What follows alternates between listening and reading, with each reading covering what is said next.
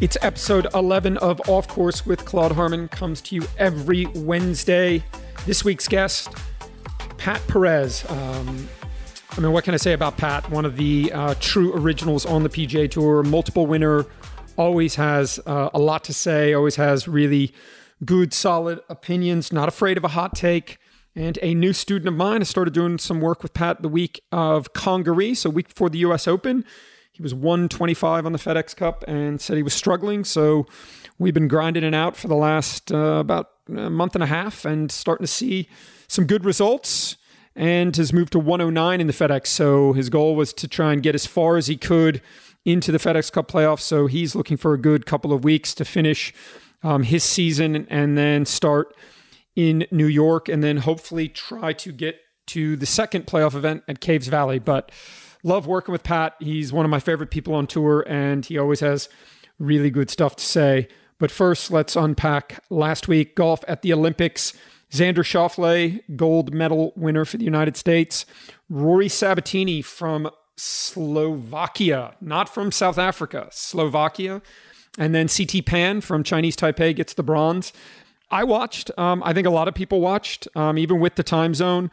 And um, the Olympics, whether I mean there are there are players that didn't go, and there are players that chose to go, and and the players that chose to go talked about how they thought that guys that didn't go were missing out. Um, Rory McIlroy was was pretty honest and open about him saying that he maybe didn't think it was as big of a deal as it turned out to be.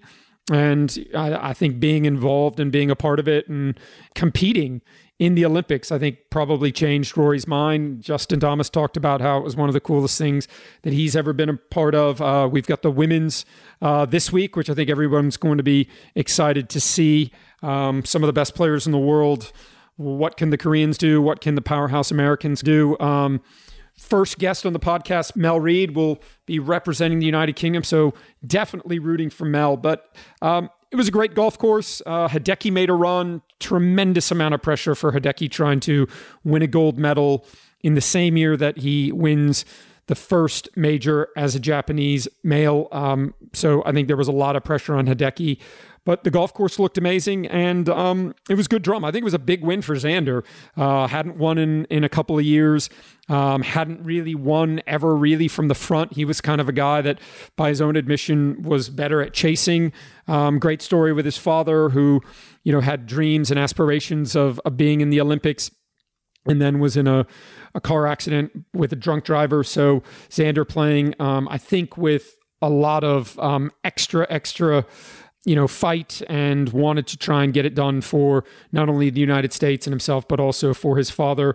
And anybody that spends time around Xander's dad, he's one of the true characters on the PGA Tour, uh, one of the funniest guys on the PGA Tour, and always has you know amazing things to say. And if you end up trying to stop, stop and talk to him for five minutes, you're going to end up there for 15. And that's what I love about Xander's dad. He's, he's one of the coolest cats on tour. But it's a gold medal for Xander. He follows in the uh, footsteps of Justin Rose.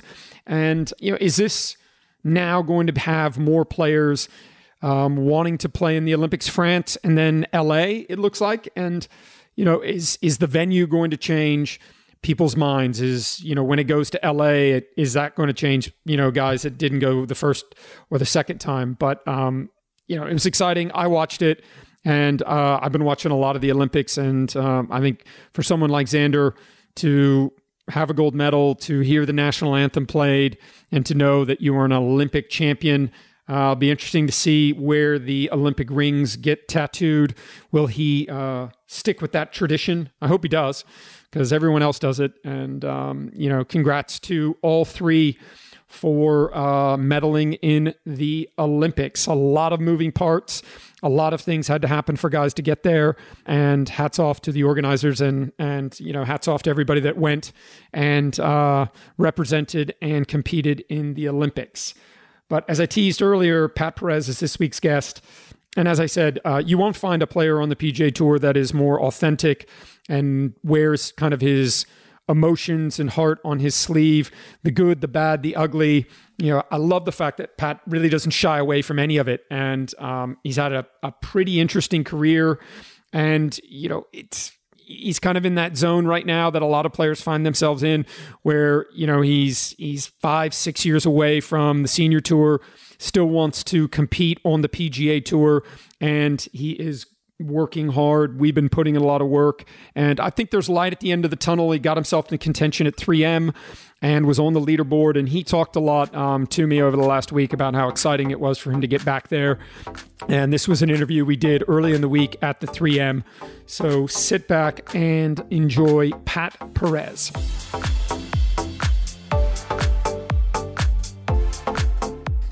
Pat Perez, been on tour how many years now? This will be 20 coming up. 20 coming up.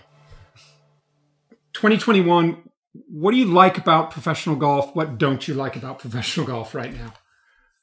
Uh, I don't like the fact I've had to play so much this year.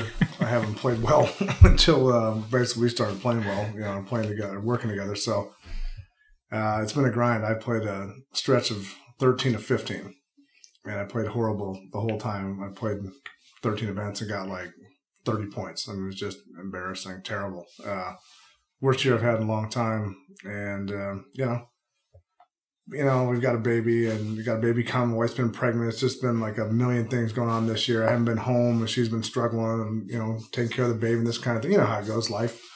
And playing I, I don't think I don't think that the fans and people that watch golf realize how much life, regular everyday life that everybody has in their life can affect professional athletes, professional golfers, because you guys don't necessarily ever really forget how to play or hit the golf shots. No. And, you know, I've been teaching about the same amount of time that you've been on tour.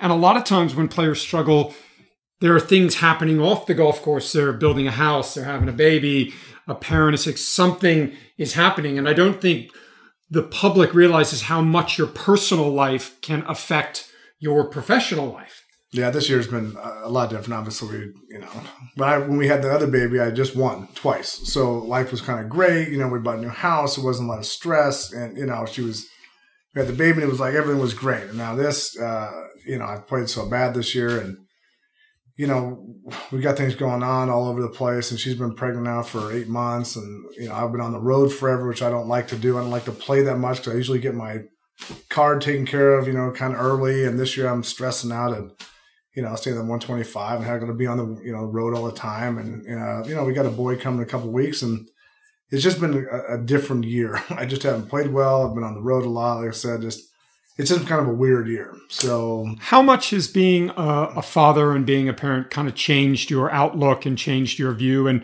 changed your career? It changed a lot. You know, I, golf is like five on my list now. You know, I mean, it really is. I'm, you know, I love my wife more than anything, and uh, you know, we our baby girl, she's so fun. I'm like missing a lot of great time with her, and you know, I'm at an age now where I'm I'm kind of stuck to where do I want to, you know, work that hard and grind it out until I'm 50, or do I want to kind of just you know take a knee in a couple years and kind of rest and you know raise my kids and then play at 50 again. You know, if I could obviously if I can turn it around and play well, then it'd be easier because I wouldn't have to play as much. If I was playing better each week that I played, then I could make more and, and you know, it, would be easier. But when you, you're grinding it out and you've played, I think it's my 33rd tournament this year. That's a lot. a lot of golf, being away from home and playing bad on top of it just doesn't help. And, you know, you're like, God, I got to do this, but I got to do this, I got to do this, and I got to do this. It's like trying to balance it all together. This year has just been a, a struggle for me, but, um, you know, it is what it is. My job. I've done it for 20 years. Like I said, 24 professional. I've done it before, and uh, you know, it, it is what it is. And uh, you know, hopefully, I can have a good three weeks coming up here and, and get in the playoffs, and then kind of set my schedule again for next year. And a boy will come, and you know, it'll be go. great. But if not, you know, it is what it is, and uh, I'll still get plenty of starts next year, and I'll just keep keep grinding. How different is the tour in 2021 than it is when you came out on tour? Not even close. What would you say is the biggest difference? The kids today are so much better than we were back then. Obviously, Tiger was Tiger. You know, he was phenomenal. You know, I've known Tiger since we were eight. He was phenomenal at eight all the way up until you know now. And but we didn't have a lot of Tigers. Now, not necessarily you have Tigers now, but you have you've got twenty kids that are under thirty that are just phenomenal, and they come out. You know, 15 to 18, they're great juniors and they get to college, they're great college players and they come out, you know, the Spieths, the JTs, you know, Rahm. now I knew Rahm in college. Morikawa, you know, Matt Wolff, Matt all Wolff. these kids. they're, They, they're, they hit it a long way. Their short game is great. Their minds are strong. They they just they it's just way different. When I got 24, it was like a party. Oh man, we're going to tour. You know, we're gonna party. We're gonna have a great time. And you know, the one thing I always regret is I didn't follow Tiger's lead more as far as how serious he took it. You know, the working out and grinding and working his ass off with your dad all the time to be the greatest he, you know, greatest player that's ever played the game, in my opinion. But I didn't, I didn't follow that. And I wish I would have followed that 20 years ago. Uh, you know, I, I probably would have had a hell of a lot better career. But uh, the difference is these kids are just so ready to play now. It's unbelievable how good they are. You play with them and you're like, God Almighty, I was never that good at 23 or 24. well, it used to be, and my dad talks about this a lot. When you came out on tour, they said you needed a couple of years Mm-hmm. to kind of, you know, figure out the ropes, figure out the courses and stuff. And now we're seeing, you know, we're seeing a guy like Collin Morikawa who's come out and won two of the first eight majors he's played, and he's 24 years old. He's halfway to the Grand Slam by the time he's 24 years old. Whereas most of the time, you know, when you were coming out, they said, you know, you'll figure it out, you'll, your game, you'll find your game. And the, you're right, the kids come out now and they're just, and I notice it more in that when they get opportunities to win, they're not scared. No, they win. They they win. like they if win. you put some of these young kids who first second year on tour, they they were good in college, but they've got a chance to win a golf tournament, and they have a chance to win. I think Jordan Spieth was the real first of that group of players who came out, and everybody said, "Listen, you know, he was good in college, but he might have to change some of his game." And then all of a sudden, he wins the Masters, and then he wins the U.S. Open, and he's got three majors in like like that, and, and he's the number one player in the world, and everybody's like. Oh, he doesn't need to change his grip, and he doesn't No, need to oh, change exactly. anything. Yeah, exactly. And he's the greatest putter we've ever seen. Do you think the college system does that? Do you think that the mindset is different, or what do you put it down The college to? system is better than when I was there. And all we did was party. You know, we just rocked and, and partied and this and that. And like, you know, I always say that when Tiger left at 20, it was like, what's he doing? How could he possibly leave? No one left. No one left. Tiger was the first one to leave. And like, God, what's this guy doing? He's only 20. There's no way he can go play with these pros. You know, boom. A year later, he wins the Masters. But, you know, I, I wasn't really surprised. It was like, it was kind of surprising when you're seeing like, oh my god, this guy's actually winning the Masters by 12. How the hell is that even possible? But you know, he was so phenomenal in junior golf and, and college. It was the only it was the only move he could have done. And but he was really the only one that did it. And then it took a few more years after that before you started to see another young guy come out and be successful. I mean, Christ, when I got on eight, when I got on tour, the average age was like 37. Yeah, You know, now it's about 30. yeah. It's the kids are just ready. And the and the golfer, I think, when it's the Tiger era, you know, and twenty years on, I think we're seeing multiple generations of players who idolized him. yeah. You know, they didn't idolize Jack Nicklaus. They didn't idolize Arnold Palmer. They didn't idolize Greg Norman or any of those guys. Tiger was their idol. And now we're seeing more players come out. I mean, you must have noticed a big difference in the size of players, the height They're of players. They're bigger now. They're big now. They're just they're they are big, and it, I mean it's amazing. I mean it really is amazing. You know, growing up, I didn't watch Jack. I didn't even watch golf. I never watched golf. You know, knowing what Jack's records were, I watched Tiger. We're the same age. He's three months older than I am. I watched what he did all the time. And I'm like, God, this guy's unbelievable. Not even realizing that, you know, Arnold Palmer set the, you know, set this and then Jack set these and this and that. I didn't know the other players. All I knew was that John, Jay Don Blake had a Playboy bag. That was it. I still remember that. And TA3, my man, looked unbelievable every time he showed up to hmm. Torrey. I mean, my favorite week was working at Torrey because I got to see all the pros, but I didn't really know them all because I was still, you know, in the Tiger era. But yeah, these the, whole system, the, the whole way, TrackMan and the coaching of today is not like what it was back then.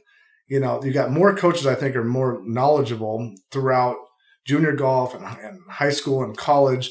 And then the coaches are more knowledgeable. You got TrackMans everywhere kids are learning, you know, what the ball does. We didn't know what the ball did. We you try to hit a shot. You know, the equipment's way different than it was back in the day. Kids are just smarter. They're learning it. They're just they're ready to go when it's time to go. When they're 21. I mean, you think of this tournament here two years ago. You got Wolff and Morikawa in the playoff. 21 year olds. Yeah. Brand new on tour. You never had that. No. You would never had two 21 year olds. If Tiger was 21, he had someone that was Ed Fiori Yeah. that he's competing against. right? Davis Love. Yeah, you're not competing against another 21 year old because they're not out there. They're not on tour yet. So you know, Tiger obviously set the bar, and I think they kind of saw and studied what he did to make him so phenomenal. And I think that it's just the whole system, the whole game is completely different now. Just Where are you on the distance debate? Because there are a lot of people, you know, there are a lot of people that say, listen, I'm tired of seeing players hit driver wedge on every hole. I'm tired of seeing them bomb it over dog legs and stuff like that. Do you look at that in the same way that you look at basketball and football and other sports? You watch, you know, quarterbacks, Bart Starr and Roger yeah. Staubach, and then you see what guys, the modern quarterbacks are doing and and Patrick Mahomes and these athletes. You look at basketball players, what, you know, the basketball players are able to do now. Bigger and better. You know, do you think that's evolution? Do you think that's just part the, of? We're the only one that changes the sport every year, though. We're the only one that changes courses. We make courses longer. We make them harder. We do this. Basketball court's been the same forever.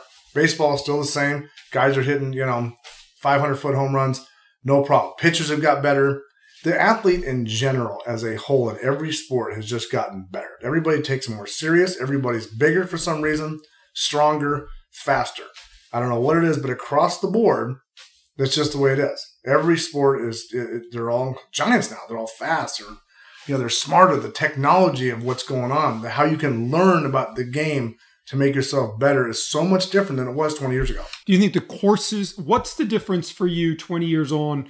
Um, you've won multiple times on tour. You're close to 30 million in earnings. You've had a great career. What do you notice is the difference between the course setups now versus when you came out? the courses to me are not as hard as I think they should be. We play a lot of the TPCs, which understandable the tour owns, but if you look at the cuts, the cuts have gone. When I came out, used to be even one over. You know, a hard course could have been two or three over. An easier course was only one or two under. Bro, last year Vegas, the cut was seven under for two days. I don't give a damn where you're playing. that is phenomenal goal. Seven, you shoot 69 69 and you are going home. I, I don't even understand. You got 75 guys that shot seven under or better for two days. That's crazy. I mean, it's just incredible. You got a guy like Bryson who's got 10 L wedges. 10 L wedges. Only 14 holes that he hit that are not par threes, right? right. 10 L wedges. Right. Drove the hole twice on number seven. I've never even gotten anywhere near that hole in two. So it's just the courses, you know, we don't play the best courses in the nation week in, week out. We just don't. You know, Riviera is phenomenal. I think that's that is actually my favorite one. So, what are the top for you? What are the top five courses that you think that they that non-major on yeah. tour currently in 2021? The top of your list is Riviera is number one, right? You know, you look at um, you know, you look at Augusta, the wind when it's set up the way it's supposed to. You always get kind of the same number. I mean, Riviera, you always get between 10 and 14 under, always because, and that's with soft conditions. You look at, you, you, you know, I'm trying to think of You like Colonial? I love Colonial. It's always the same, 14 under. This year was a little more because it was soft and wet, ball balls in hand. Harbour Town? Harbour kind of the same thing. So Harbour Town's got the smallest greens of all. In my opinion, they have the best four par threes on the golf course. Really? On, on one course, the best par three setup because they're all within you know 170. Yeah, they're not 225, the green 230. is small. Right. 14 looks that narrow. Yeah, it does. With a six iron back there. Let me tell you. You know, but you get courses like here. Okay, here you, got guys. You got three, four guys, seven hundred. Fairways are this wide. It's long. Greens are soft. I mean, it's just it, it caters to not everybody. So if you were going to choose golf courses and choose setups for a tournament, what would you be choosing as the type of golf course and the type of setup? One thing I would do is narrow up the fairways. Just period. Fairways, rough. Make the greens hard and firm. So if you do miss the fairway, you get a harder shot. That's the way the U.S. Opens used to be. U.S. Open, there were so many guys used to hit two irons off the tee because you, it was like a bowling alley. You know, and now they're so long. Like Erin Hills was a joke. No offense to you know Brooks Koepka, but it was a phenomenal win. But I, I got on that. I got on that course and I go, who the hell do you think's going to win this? There's only six guys that can win this tournament. DJ, uh, DJ. This is before Shambo. DJ, you know, JT, Brooks, Rory, Rory. There was only but Rory missed the cut that yeah. Jason Day. You know, there was only like six really long guys at the time that were gonna win. I named them off, and sure, sure as hell, Brooks won. Yeah, Brian Harman was in the mix that week. he hits kind of a hard knuckle draw with that driver, you know. But nonetheless, it was winning it. It was going to be one way. Torrey last, you know, there was only, there was another handful of guys who were going to win. You know, Louis wasn't one of my picks, but you know, it was DJ again. Rahm was actually the favorite because he loves playing there so much, and he's played it more than anybody. You know, so the only guy loves it more than him was Tiger. You spent a lot of time with Jon Rahm. You both went to uh, Arizona State. You've watched him. How good do you think he can be? I think he can be phenomenal. I think he's going to be phenomenal. Multiple majors. I think he's going to be phenomenal. I knew that in college. what did you What did you see in college that was different about him, and that because everybody, you know, Phil said that. Yeah. Uh, Phil's brother, who was the coach there, said that, and a lot of people out of college, and we've seen that before with players that you just say, "Listen, this kid is yeah. good." What did you see as someone who's won on tour, been out here a long time?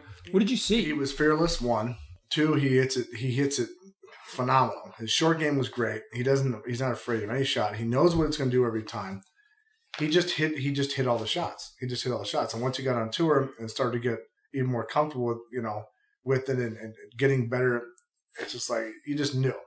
I just knew. I knew in college. I watched him play them a couple times, and I you know I played with him at home all the time. I mean, we, we play several. If he doesn't shoot over 64 anytime we play, it doesn't matter what's going on. 64 Doesn't matter the course, doesn't matter the conditions.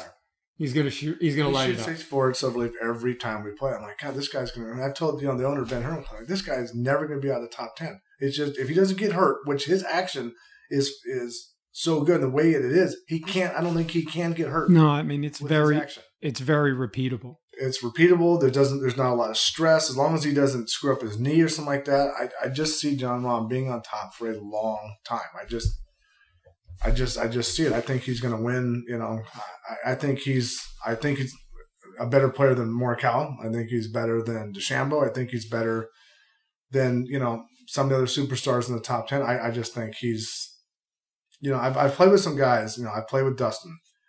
The two times he had the biggest lead on the tour, eleven shot, nine shot lead. I played them both times, and when I played them, I looked at H and I said, "You couldn't catch this guy unless you shot him. I mean, there's, there's no other way." When Dustin is on, he gets faster, he gets more confident. The driver hits the driver mile. harder. Driver goes a mile.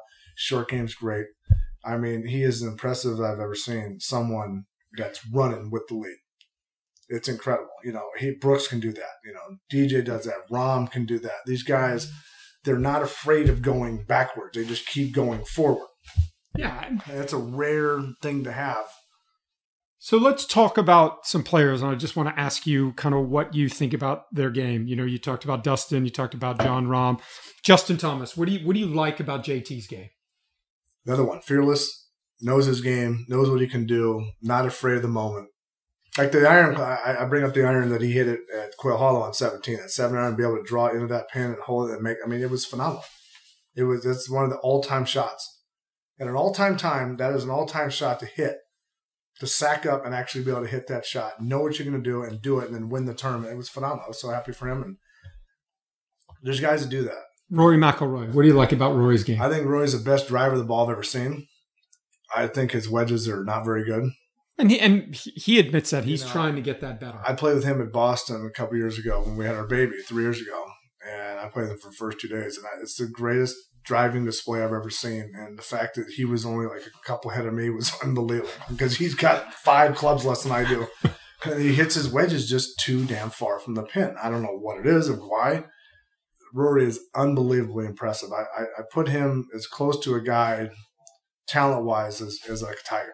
Yeah. He's about the closest one I've ever seen to Tiger, talent wise, and can do things, make it look so effortless it's incredible. I mean, I think Rory is just phenomenal. I, I don't know how he doesn't win six times a year. I, I, cannot figure it out because if I could hit that driver the way he does, I'd been retired five years ago. I'm smiling. What do you like about Brooks's game? I like Brooks's attitude. You know, once again, strong player, hits it. You know, knows what he's going to do with the driver, fearless. Under underrated yeah, iron player, underrated. underrated short game and putter. Very underrated. I think he's one of the best pressure putters. When he was on that run where he was winning all the majors, every putt he needed to make, he made it. It didn't matter if it was from four feet. It didn't matter if it was from eight feet, yeah. fifteen feet. I was uh, I was very shocked that he did not win that PGA. I was pulling for him way more than Phil. I wanted him to win. I. I just I, I I I just wanted him to win way more than Phil, and unfortunately didn't. But I played nine holes with him. At, uh, Bethpage, at you've Bethpage. walked a practice round with us, We and you said to me, we played nine holes, and I watched his shots, and I watched this driver and these six irons. I go, there's not a chance in hell. I congratulate him on Tuesday. You did. We walked off. We, you and after you congratulated him, you said to me, you, you looked me right in the eye and you said, "He's going to win by ten. He's going to win by Tiger or something. numbers." He was up by eight at some point. And what did you see in, in in a practice round that led you to believe that? He didn't miss a driver once. He didn't miss an iron. He had he had the swagger going. He he just knew you could see it in his the way he was doing it. It was Tiger esque in the fact that he knew it had already happened, and all he had to do was just go through the motions. I mean, one of the things there's certain players. I think DJ's in this category. I think Rory's in this category. I think Brooks is in this category. That they can when they're on, they hit it with their speed. They hit it dead in the center of the face with the driver. Gotta and that speed to do it. It doesn't. It doesn't move that much. It doesn't curve that much. And they go Jordan Spieth. What do you like about Jordan's game? His putter. It's that's about it. But I mean, you know, he was fifty percent from twenty feet. You know that year. I mean, you're, you're not going to beat a guy when he's fifty percent. If I was fifty percent from twenty feet, once again, I'd be retired five years ago. If I was fifty percent from twenty feet today, I actually would have shot five under. He's a grinder. Big I mean, he's the ultimate grinder. ultimate grinder. Always working at it. You know, I like Jordan a lot. I think he's a he's a great player. You know, he's a phenomenal putter. He's a phenomenal putter. I don't think his ball striking impresses me that much, but his putter is beyond impressive. I mean, it's Tiger esque. I mean, it really is. When he's on, it don't matter where he's from. It's going in. How impressive um, is Phil winning another major in his 50s after everything he's done? The crazy Phil world. How impressive is that? I think it's uh, miracle esque. to be honest with you. Um, I mean, you've you've I known Phil. I still can't. You've known Phil the majority of a your. lot, a lot of years, a lot of, lot, a lot of years, and I, I think it's, um, it's actually encouraging, you know, for someone my age because you know I'm 45 and change. I think it's pretty encouraging to watch him what he did to go through it. You know, his driver, he, he he's a he's not a good driver of the ball. So on a course like that, you're expecting something to go south at some point. You know, I play with him when he's hit foul balls into houses and stuff, and just keeps hitting the driver. Phil, when he is on, he's he's unbelievable, and he's he has that belief that it's going to happen. Do you think with everything that he's done, do you think Phil's overrated or underrated? No, he's definitely not overrated. No chance. Or uh, uh, not. Uh, he's definitely not underrated. He's not overrated either. He's he's neither. In my opinion, he's neither. I mean, you can't. I mean, He's the- had a phenomenal career. He's had a career that, you know, if a Tiger hadn't been born, he would have been Tiger. If you think about it, right? In our generation, he's a he's my generation player. You know, I looked up to Phil forever. He's San Diego. He went to ASU. He's one of the reasons I went to ASU. He's as solid. I mean, I mean, was he won forty six times, six majors? I mean, you can't. There's really only one other guy that's ahead of him. It's Tiger. I mean, it's incredible. The guy's what he's done. How many losses he had to Tiger and six U.S. Open runner-ups? I mean, it's it's beyond impressive what he's done. Not surprising, but impressive. You know what I mean? So Talking of Tiger, if you could take and add it to your game and your career, if you could take one thing from from from Tiger, what would you take? What would be the one thing you could take something mentally, you could take something physically, you could take something from his swing, a shot, a short game. What would you take? it would have been his clutch putting. It Would have been his putting. He didn't drive it great. His irons were amazing. His short game was amazing, but his putter was incredible. He when he when the putt had to be made, it was made. That's just bottom line. It was made. And he did it. You know, I talked about Brooks. years. Brooks has done that. You know, for he did that for a period. Jordan did that for a period. Jason Day did that for a This period. did it for a decade. DJ's done that for periods. Rory's done it, but to do it, the longevity He of did it it. for a decade. When you did it for ten years. when you saw him, I mean, he's four or five years younger than you. Must have saw him growing up at junior tournaments and in college and stuff. Did you see something special back then? Tiger. Yeah. Oh, it was. Um, yeah, I mean, I, I met him when we were eight years old, and just you know, so we we played. We went to Stanford. ASU played. We played. We went to Stanford to play him. And I told the coach, I said, "I'm playing with him. I want to see him for 36 holes." And we played for 36 holes. And I got this guy was he better than you thought? He was. He was a lot better than I thought. The thing that always impressed me the most about Tiger is his constant pursuit of not perfection, but his constant want to get better. And I think that is people don't realize it's it's great to say that and everybody says oh yeah i really want to get better. I'll do what it takes. But it's so it. hard to do that. he, he, actually did. did it. Your life has to revolve around that. You have to change your entire life. You have to sacrifice everything else for that. There are no friends. There's no party. There's no although we didn't we know we partied. But you party you know you don't party you don't you work out you play golf you work out you play golf you do all these things and he did it for such a period of time to become the greatest. Stevie. Williams told me once that when they won, he never really celebrated no, any of I the asked, wins. You know what's funny enough? I asked this. I went to dinner with him a couple of times, just me and him and his security team. And I, it was just me and him. I said, you know, so what do you do after you win? He goes, nothing. As I got on the plane, I go home and I start over the next day. I'm like, bro, I'd be hammered for like at least a, a, few weeks. He goes, no, I go back and I get started again because I got. If you won the if you won the, the career Grand Slam, yeah, that, you'd I'm, be dead. I'm, I'm, out for I'm out for at least a year. a year, I'm smashed. He said, no. I go home. I get on my plane. You know, he'll have like a. He said he'd have like a like a vodka or something, just like one, and then he get home next morning. Boom, gym, back at it because he he kept seeing the weeks and months ahead of him what he wanted to win and what he had to do to get to those points. You know, it's things like that. When I when I talked to him back in the day, I just I think I missed the boat so much, and I just didn't take it serious enough. Do you regret not taking it more seriously? Yeah, earlier? because I would be in a different position. I think. I think if I, you know, I, I didn't have a lot of the help that I wanted. I wish I would have had more help. I wish I had better instruction. I wish I would have understood the swing, the game, things more. I mean, my putting was has been pretty much my savior my whole career. You know, when I putt well, I'm on top. I've, I've led putting both time, all three tournaments that I've won. You know, and then hit it great. Uh, you know, I, am I'm coming down the stretch going, God, I hope this you know holds up because I don't really know what the hell I'm doing. You know, so yeah, I wish I, I wish I'd done kind of a lot of things. I wish I'd had great instruction. I wish I'd you know worked out. I wish I'd had a better mental look at. It. I wish I'd worked with more people to kind of understand these things. Maybe you know, and take it a hell of a lot more serious than I did. Yeah, but I mean, it's you, you kind of live by your.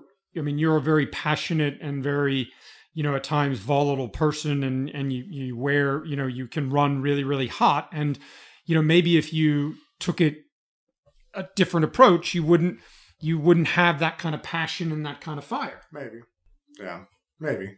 I think if I would, I, I think a lot of that comes from questioning. Like, why do these shots keep going this way? Why why do I hit over here? Why don't why don't why can't I figure out why this is going this way? I think it's a lot of more of of that than just getting mad. It's not like I just walk around and get mad. It's like if I hit it over here and I continually do it, and all of a sudden one goes, why do these things keep going on? Why can I not get an answer of why these things happen? Why why am I you know? That that it's I think it's more of that of why I get mad. It's not the fact that I'm striping all of a sudden, you know, foul ball. You know you're going to hit a bad shot. Yeah, of course. But if you constantly do it and you're not getting answers of why these things happen, you're kind of guessing on your own all the time. It becomes very frustrating after a amount of time. If you could change one rule in the rule book for the rules of golf, they say, Pat, you can go into the rule book for competitive golf and you can change a rule, what rule would you change? The divot in the fairway. Divot in the fairway. Yeah. If there's sand in it, it's ground and repair. I've done my job. I've hit the I've hit the fairway. Why do I get penalized to be in a divot? That's an interesting one. Yeah, I mean, it, I mean, it should. I mean, it should be. I yeah, mean, it's, it's ground and repair. If you put sand in something, you fixed it. It's ground and repair. Technically, it's ground and repair. You know, I still can't believe they changed the tapping down spikes rule. I mean, the guys got screwed in that deal. Played in the '80s and '90s when there was nothing but big metal spikes. I mean, I mean they just got cut through like a minefield. You know, now it's like, oh my god, there's a little spike mark. soft spike mark. You know, My favorite thing now is when players miss putts and, And they they- and they go and they tap they- the spike mark See, down. they, like, they basically screwed themselves. You can't bitch now about missing the putt because the greens are phenomenal and you can tap down spike marks. You have a perfect path every time you're putting. I mean, guys, you can just go straight down the line and basically just create a nice smooth path all the way to the hole. It's crazy. Um, if you change one thing from an equipment standpoint, if you're the USGA or the R&A and the governing bodies that regulate what equipment players are you changing the golf ball? Are you changing the driver? Or are you changing? I would make I would make that the putter had to be the shortest club in your bag. I think that I, I don't like the anchoring thing. I never liked the anchoring thing. I think this is the most anchoring of all of it. the arm lock. The arm lock is the most anchoring of all of it. You know, I, I don't care about how far it goes. You know, I don't care about the driver head, all this other stuff. People want to see it go far. Right. You know, courses are not outdated from it. Yeah, they become a little easier, but you know, you still got to make putts. The hardest thing is still making that six footer with a slider. You know, everybody hits it far now. I, you know, I'm short, so if anybody would bitch about the distance, it'd be me, but I don't because, you know, I wish I could hit that far. But these guys are just bigger, faster, better, stronger. It's just the way it is. So I think going backwards on that is ridiculous. I think the anchoring of the putter, you know, having a long putter, whatever. Some guys have, have struggled, you know, with a short putter. You can tell, like if Adam, you know, I don't know how Adam Scott would do with a short putter. You know, He's going back and forth. I you mean, know, he, you you know, see some, you see a lot of these kids coming out of college now with the anchor, with the arm lock. with the arm lock. You know, Yeah. what would they do without it? You know, everyone got out of the belly putter and then they went to the arm lock. Well, they found out the arm lock is easier. You know, when you got arm lock and you've got a claw going at 21, 22, I don't know. To me, there, there's nerves in putting that that happen when you're coming down the stretch of something. And I, I base these off of players that have won a lot and big time things. Okay. I go off Arnie, I go off Jack, Gary Player, Hogan, um, obviously Tiger, Phil, Greg Norman, Greg Norman. Um, who else in that category? Faldo. Faldo. What's all the common theme on that? Short, regular length putter. Yeah. So I base things kind of off of that. Greens What- books. Are you okay with them Yeah, outlawing the they Greens book? They got to go. They, but the problem is they opened that can of worms years ago. So now everybody's already got the information. So how are you going to dictate what can go in someone's book and what can't? You already let the cat out of the bag. The Greens book should never happen in the first place. So because there are a lot of players that think that you know reading greens is an art. it's an art. If you can't do it, if you want to go do figure out the aim point, go ahead. Go ahead. If you want to learn the science of it and do all that stuff, I still don't see everybody making putts with the aim point either. You're still going to make a stroke. But there's when there's nerves involved, and you've got a crutch where you can put this up here and kind of take out that nerve. But like, look at Zalatoris the other day. He missed one from there. Barely hit the ball. and he's arm lock and, And he's claw. claw. So you can still miss it. Barely hit the hole. Yeah, you can- you can still miss it. You know, I, I I don't know. I just base things off of like the best. I consider the guys that have won a lot of majors, a lot of you know tournaments, all short putter. But there's nerves involved. You know, putting is a nervy little thing. Look at Scott Hoch for Christ's sake. Look at uh, Doug Sanders with the. I mean, you know, those things. Those are that's part of the game, and and green reading and speed. It's that's part of the game. The green book. You guys have these sheets that are this big, you know, and reading the thing and trying to find out every little arrow. It, it takes the game out of it. You still got to you still got to read it, you know, hundred percent, all that kind of stuff. But reading a green and and making it just on basically it's a guess. You're guessing what it's going to do. Top- If you guess it right, then you can make it. Top five best players you've played with on tour. uh, Tiger, uh, DJ, uh, Phil. I think JD is the most underrated. I think John Daly is the most underrated, gifted player that's Really? ever, ever walked the earth. Yeah, I You think- spent a lot of time with John, but you know, do you think the personal life and the the off course stuff kind of killed makes people not really realize how good he was? I think so. A lot of circus off the course, but talent wise, some of the most unbelievable shots. You know, the, if you ever look at his positions, everybody thinks his swing is so long, but if you look at his positions and how his body moved through, it's as good as anybody that's touched club. So we got Tiger, we got Tiger, Phil, DJ, DJ, JD, and JD. who's number five? uh, impressive wife or just player, just Just- player I've played with. I mean, Rory was as impressive as I mean-. I mean, Rory's as impressive as seen. I'm telling you, driver wise, I mean, I know, I know the captain can hit this beautiful cut, you know, like he does, and, and when he's running, he's running. But Rory's literally the, I mean, it's the best driver I've ever seen of the ball. I think I didn't get, to, I've never played Norman, so that's why he's not in my deal, but he was obviously impressive as well. Did you play other sports growing up? Or did- were you I just a golfer? I tried football for a minute, and I was obviously way too small. We had these drills where you were about 20 yards apart and you had to meet in the middle. And I, of course, I had a guy who was like DJ size. You know, his guy's six four. He's over there laughing. Like, he can't wait. I'm, I'm believe it or not, I'm like 145 pounds at the time. And he hits me, and I go this way. And I got out and I fired my helmet. I said, that's it. And I was gone. That was enough for me. My football career was over. I didn't like baseball because I didn't want to get hit. Soccer was way too much running. but I was winning at golf. I beat everybody in, in San Diego, and then I got a I got a full ride to ASU. I'm like, that's my deal. Who got you into golf? My dad. So my actually my grandmother got my dad into it because she played with uh, you know her. My mom's dad died of cancer early, uh, but he my dad came back from Nam, and my mom my grandma said if you're going to be in this family, you got to learn how to play golf. So when he came back, they learned, and then he used to take me out when I was like three and four, and I won my first tournament at seven, and I you know I, I played I won a lot of tournaments at San Diego Junior Golf, and won Junior World at seventeen, and went to ASU, and that was it.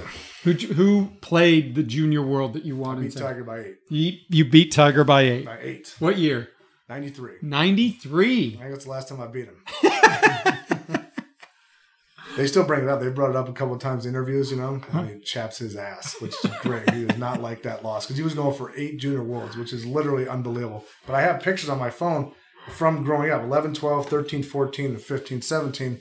We were all on the podium together, which is. Did he have the big? Um, the, he he used to have before he had the LASIK surgery. He had the big kind of um, Uh, Coke was- bottle. Yeah, that was that was we were ten and under. The, he had the Urkel glasses. yeah, oh yeah.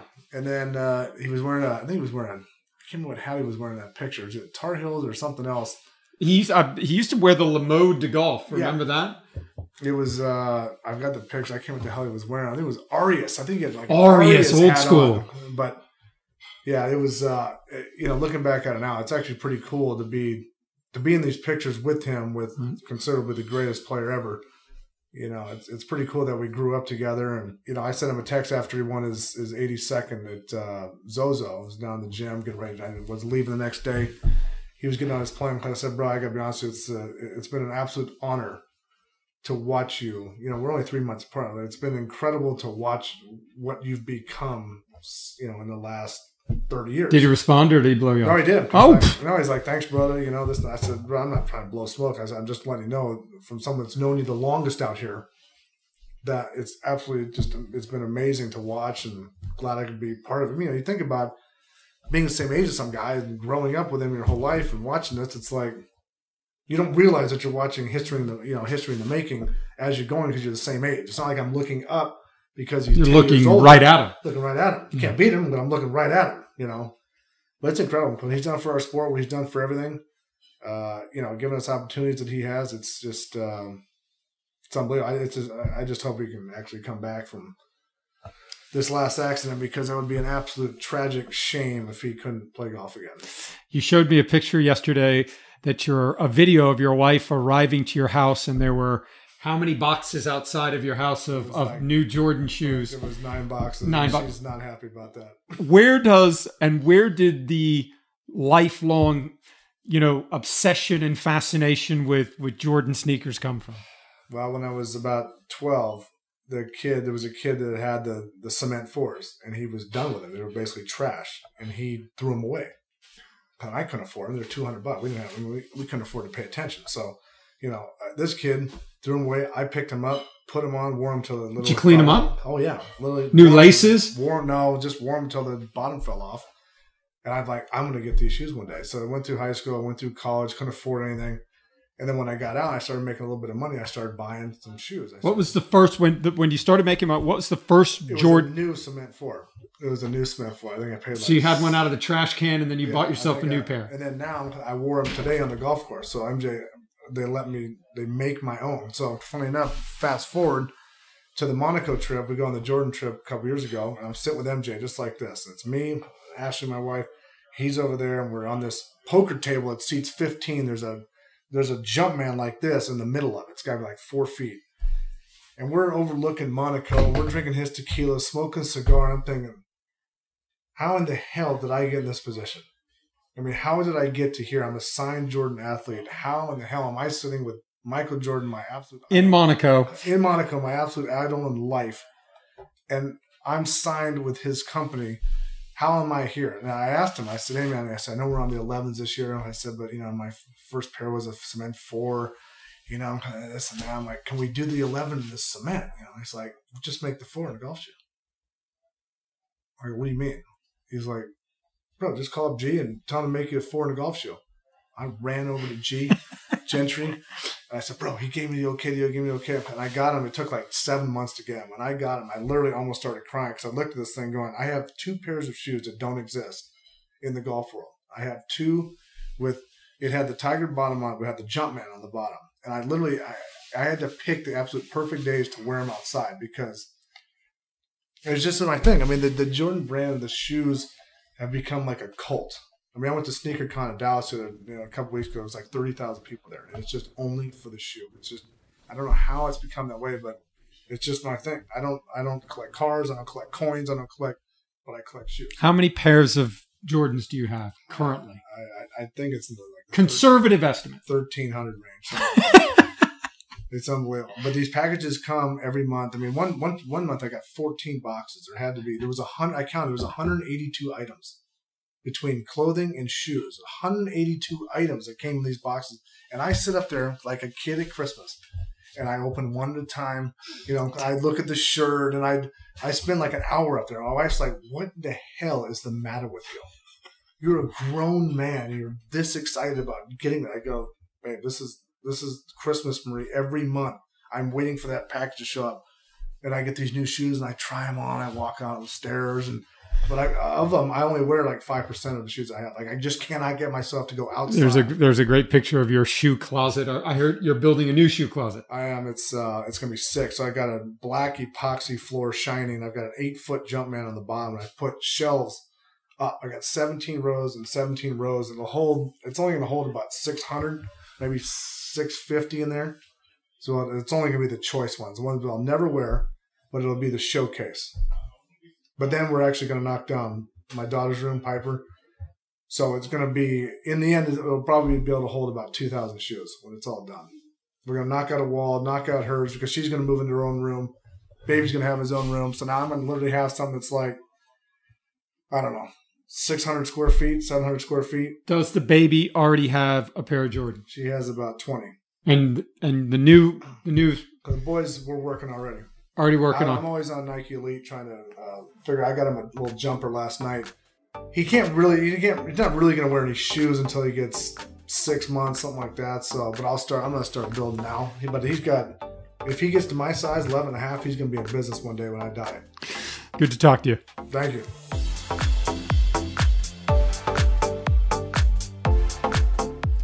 So that was Pat Perez. And as I teased in the opener, hot takes, not afraid to speak his opinion. And that's the thing I love most about Pat is um, at times he can be kind of a live wire, but um, you know he's one of the the the old guard on tour. He's been out there a long time, and um, one of those guys I think everyone roots for. So always good to talk to Pat. All right, so questions. One length irons, the real deal, wedges through hybrid. Obviously, everyone knows it. Bryson DeChambeau is kind of the poster child for one length irons. Full disclosure, we're both with Cobra Puma. And when he turned pro, I was talking to him a lot about the one length, you know, all the clubs the same length and, you know, just kind of picking his brain. And he said to me, listen, um, give it a try. Tell me what you think. And so I got, um, and we were doing a photo shoot kind of for Cobra one year, and there was a demo, the, like the first demo set of one length clubs when they were first coming out. And um, I got them, graphite shafts, and I will, that was what, maybe four years ago.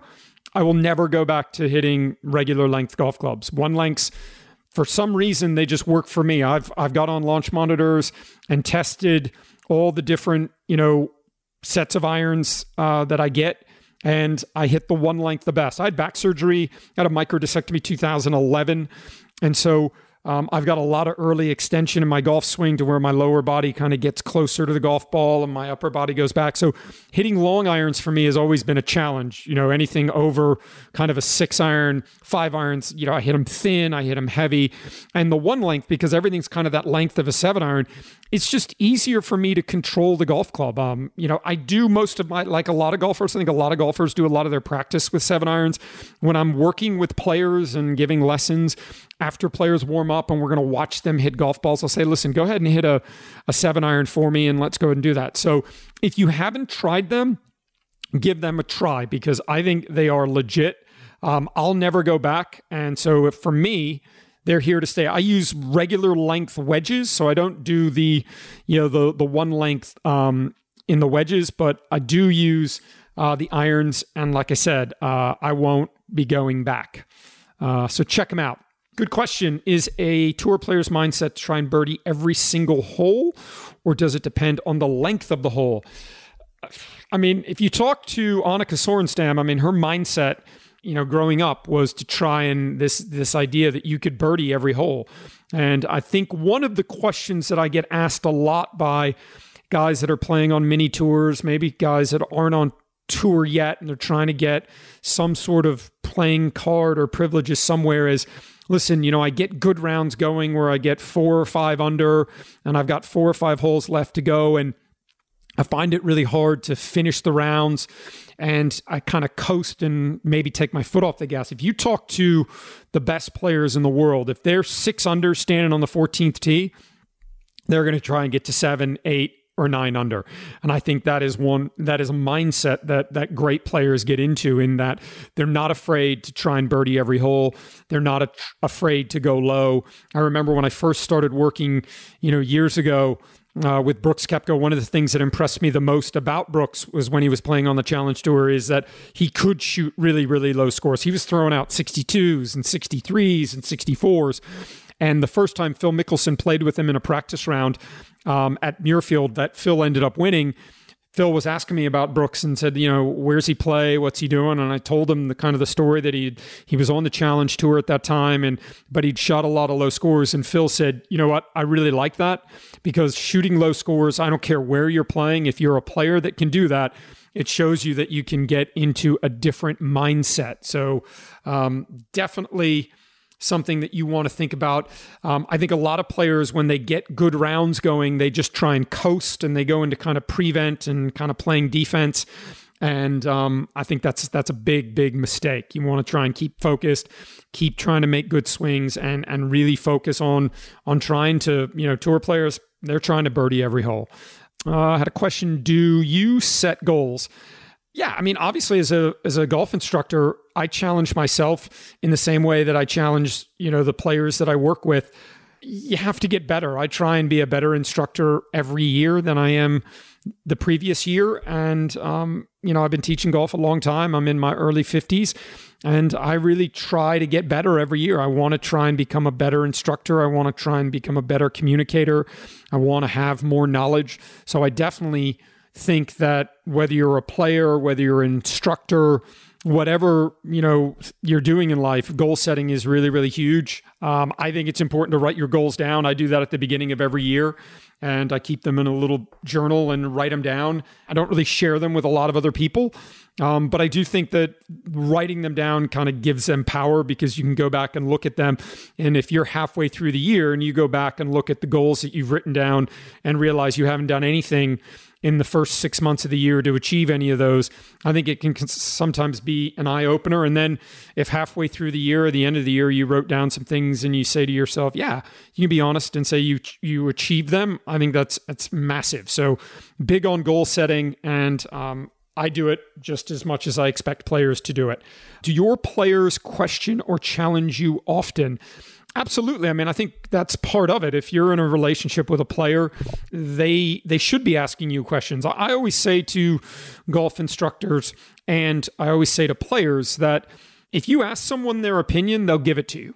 So, as a player, if you're going to work with an instructor, if you're going to ask them to help you and ask them for their opinion, they're going to give it to you. And if something doesn't sound right or you don't understand something, or as a player, it's your job to ask the instructor as many questions as possible. And, and I never have problems with players at any level asking me questions about why we're doing something or what they're doing or to explain things better. And I think one of the great things that you need to have to be a great um, instructor is to be able to communicate. So I, I welcome questions from all of the players that I work with because I think that kind of open dialogue really can help um, you know help you fix problems and help you solve problems. So I'm big on uh, people asking questions because I think it's it's a huge part of the learning process.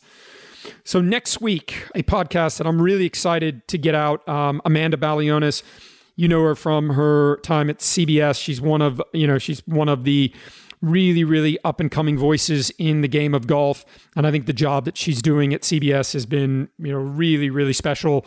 I think she brings something different to the telecast. And her journey and her story about how she got involved in TV, how she got involved in golf. Um, is definitely going to be one that you want to listen to. So that's next week. Amanda Balionis. Um, we're about two months into the podcast, and I want to thank everybody for listening. Uh, we've had some good feedback. Um, we're going to keep trying to get good guests on. We're going to keep trying to get you to ask good questions. Subscribe, rate, review, and thanks everyone for listening. Off Course with Claude Harmon comes to you every Wednesday. Check it out.